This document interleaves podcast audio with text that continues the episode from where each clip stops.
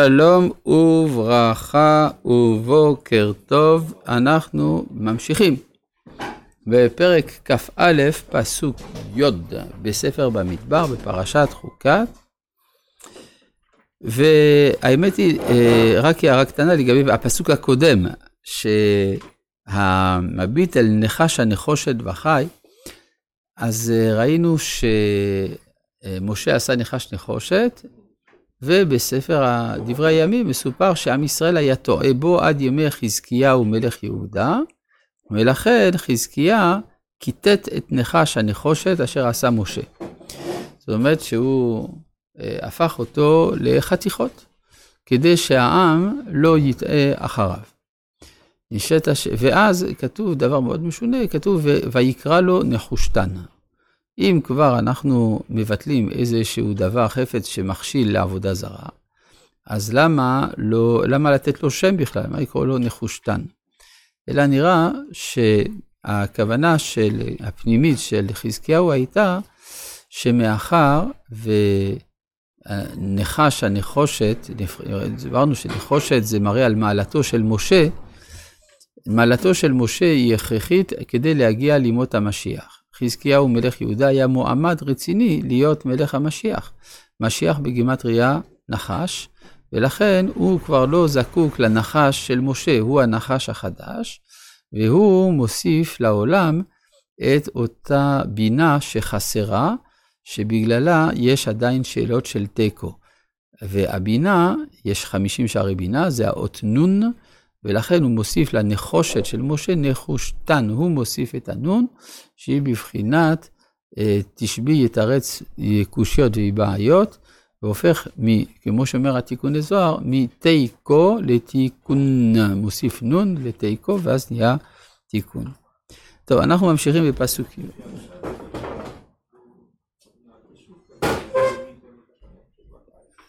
כן. כן, כלומר, סתם ככה לפי הפשט זה נראה סוג של אה, כישוף פגאני קצת, כן, משהו כזה, זו הסיבה שבני ישראל טעו אחרי זה, כן, טעו אחריו, אבל אפשר להבין שזה שהוא שם אותו על נס, זה בא לדרוש, מ, אה, לדרוש מהעם להתרומם, כן? הרי למה אנשים מקטרים? דיברנו בשם ובך, בגלל שהם מסתכלים רק למטה. אם אתה מסתכל בגדול, אז מרומם אותך, כן? זה מוכרחים לומר ש... שדברי המשנה מתבקשים, שאם לא כן, באמת מוזר שהקדוש ברוך הוא יגיד דבר כזה למשה. יש גם הבדל בין והיה כל הנשוך וראה אותו וחי, שבפסוק ח', לבין ואם נשך, נחש את איש והביט אל נחש הנחושת וחי. אז uh, הנציב וולוז'ין מסביר שההבחנה היא, כל הנשוך, גם הירושלמי, משמע, אפילו על ידי כלב, וראה אותו וחי, ואם נשך, נחש את איש, זה דווקא נחש. מה ההבדל בין כל הנשוך לבין איש? כל הנשוך זה אדם שחוטא בלשון הרע וזה, אבל אפשר לומר במידה מסוימת של שוגג. איש זה אדם שכבר במלוא אה, השליטה על הכוחות שלו, אז זה אדם שכלי. זה בעצם חטא במזיד, ולכן הוא נשוך דווקא על ידי הנחש ולא על ידי כלב, ולכן הוא צריך גם והביט. מה ההבדל בין וראה והביט? והביט הוא צריך לעשות מאמץ להתרומם מעל מצבו, להסתכל ממש מלמעלה באופן ממוקד. לא, זה שאתה אומר שמצד הפשט יש בזה ממד שלכאורה קצת מביך, זה אני מסכים איתך. טוב. פסוק י' וייסעו בני ישראל ויחנו באובות, וייסעו מאובות, ויחנו באיי העברים במדבר של בני מואב מזרח השמש. המקומות האלה, אובות ואיי העברים, מוזכרים במפורש בפרשת מסעה, בין הרשימ, ברשימת המסעות, והם מכוונים, כפי שאנחנו נראה כשנגיע לפרשת מסעה, כנגד אה, אבות העולם וכנגד שלבים שונים של ההיסטוריה הישראלית. משם נסעו ויחנו בנחל זרד, גם זה מוזכר, וגם משם נסעו ויחנו מעבר הארנון, שאומרים עושים גאולה אמורי, כי, ארנ... כי ארנון גבול מואב בין מואב ובין האמורי. למה אני מזכיר שהמקומות האלה מוזכרים בתוך, בתוך המסעות? לומר שפה מדובר לא על משלים, מדובר על מקומות. אחר כך, כשאנחנו נראה את שירת הבאר, אנחנו נראה שהמקומות הם מקומות משליים. אבל כאן מדובר על מקומות ממש.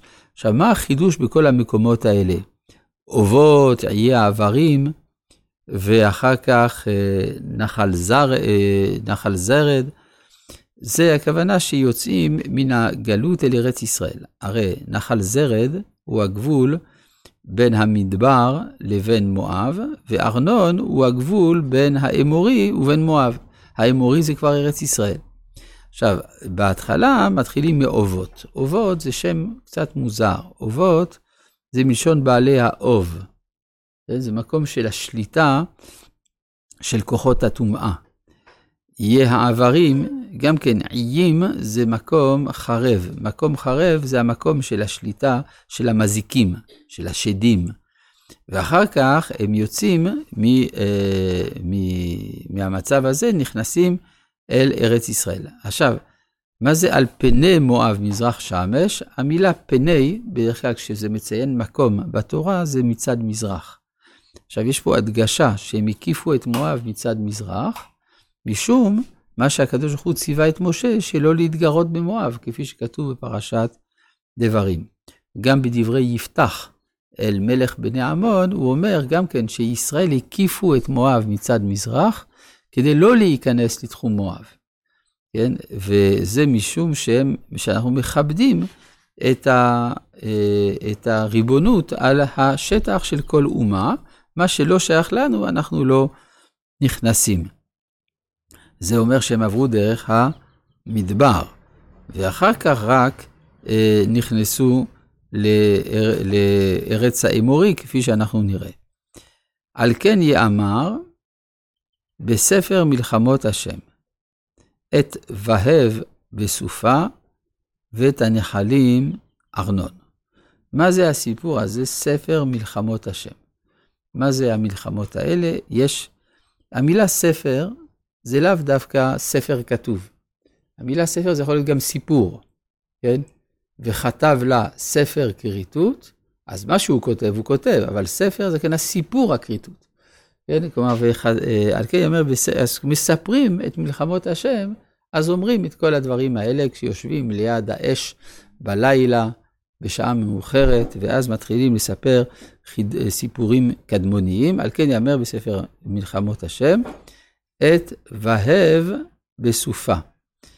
אה, סופה ואת הנחלים, אז הסופה זה, כפי שאנחנו מבינים, זה רוח שמרימה את החול, ובזמן שיש סופה אי אפשר לעשות שום דבר. אז זה אומר שחלק מן המלחמה נעשה על ידי סופה ועל ידי נחל ארנון. מה זה הדבר הזה? זה קצת, אה, קצת סתום, לכן חז"ל מספרים לנו שהיה נס בשעה שעברו את נחל ארנון. מה זאת אומרת בנס שהיה בשעה שעברו את נחל ארנון? שישראל עברו בתוך הנחל, ולמעלה יש אה, מערות וסלעים, והאמוריים רצו להשליך אבנים על ישראל שעוברים בתוך המיצר. ונעשה נס שהחלקים של ההר התחברו זה לזה, ומתו האויבים.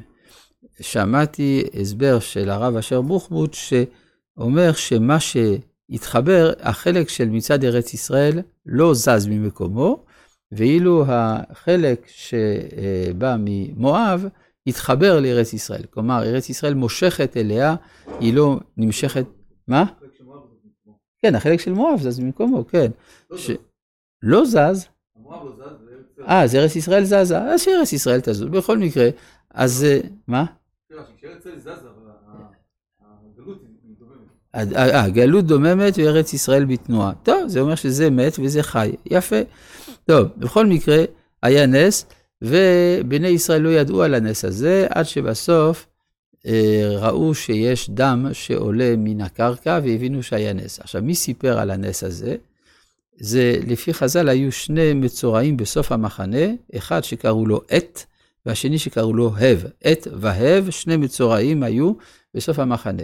והם הודיעו לישראל, ואז הם ידעו לומר את השירה. מזה אנחנו מבינים שלפעמים חלק מהגאולה וההודעה על, להודעה לשם על מה שהוא עושה, זה עובר דרך אנשים דחויים, דרך אנשים שהם מצורעים, וגם הם חלק הכרחי של הגאולה. רבי חנ...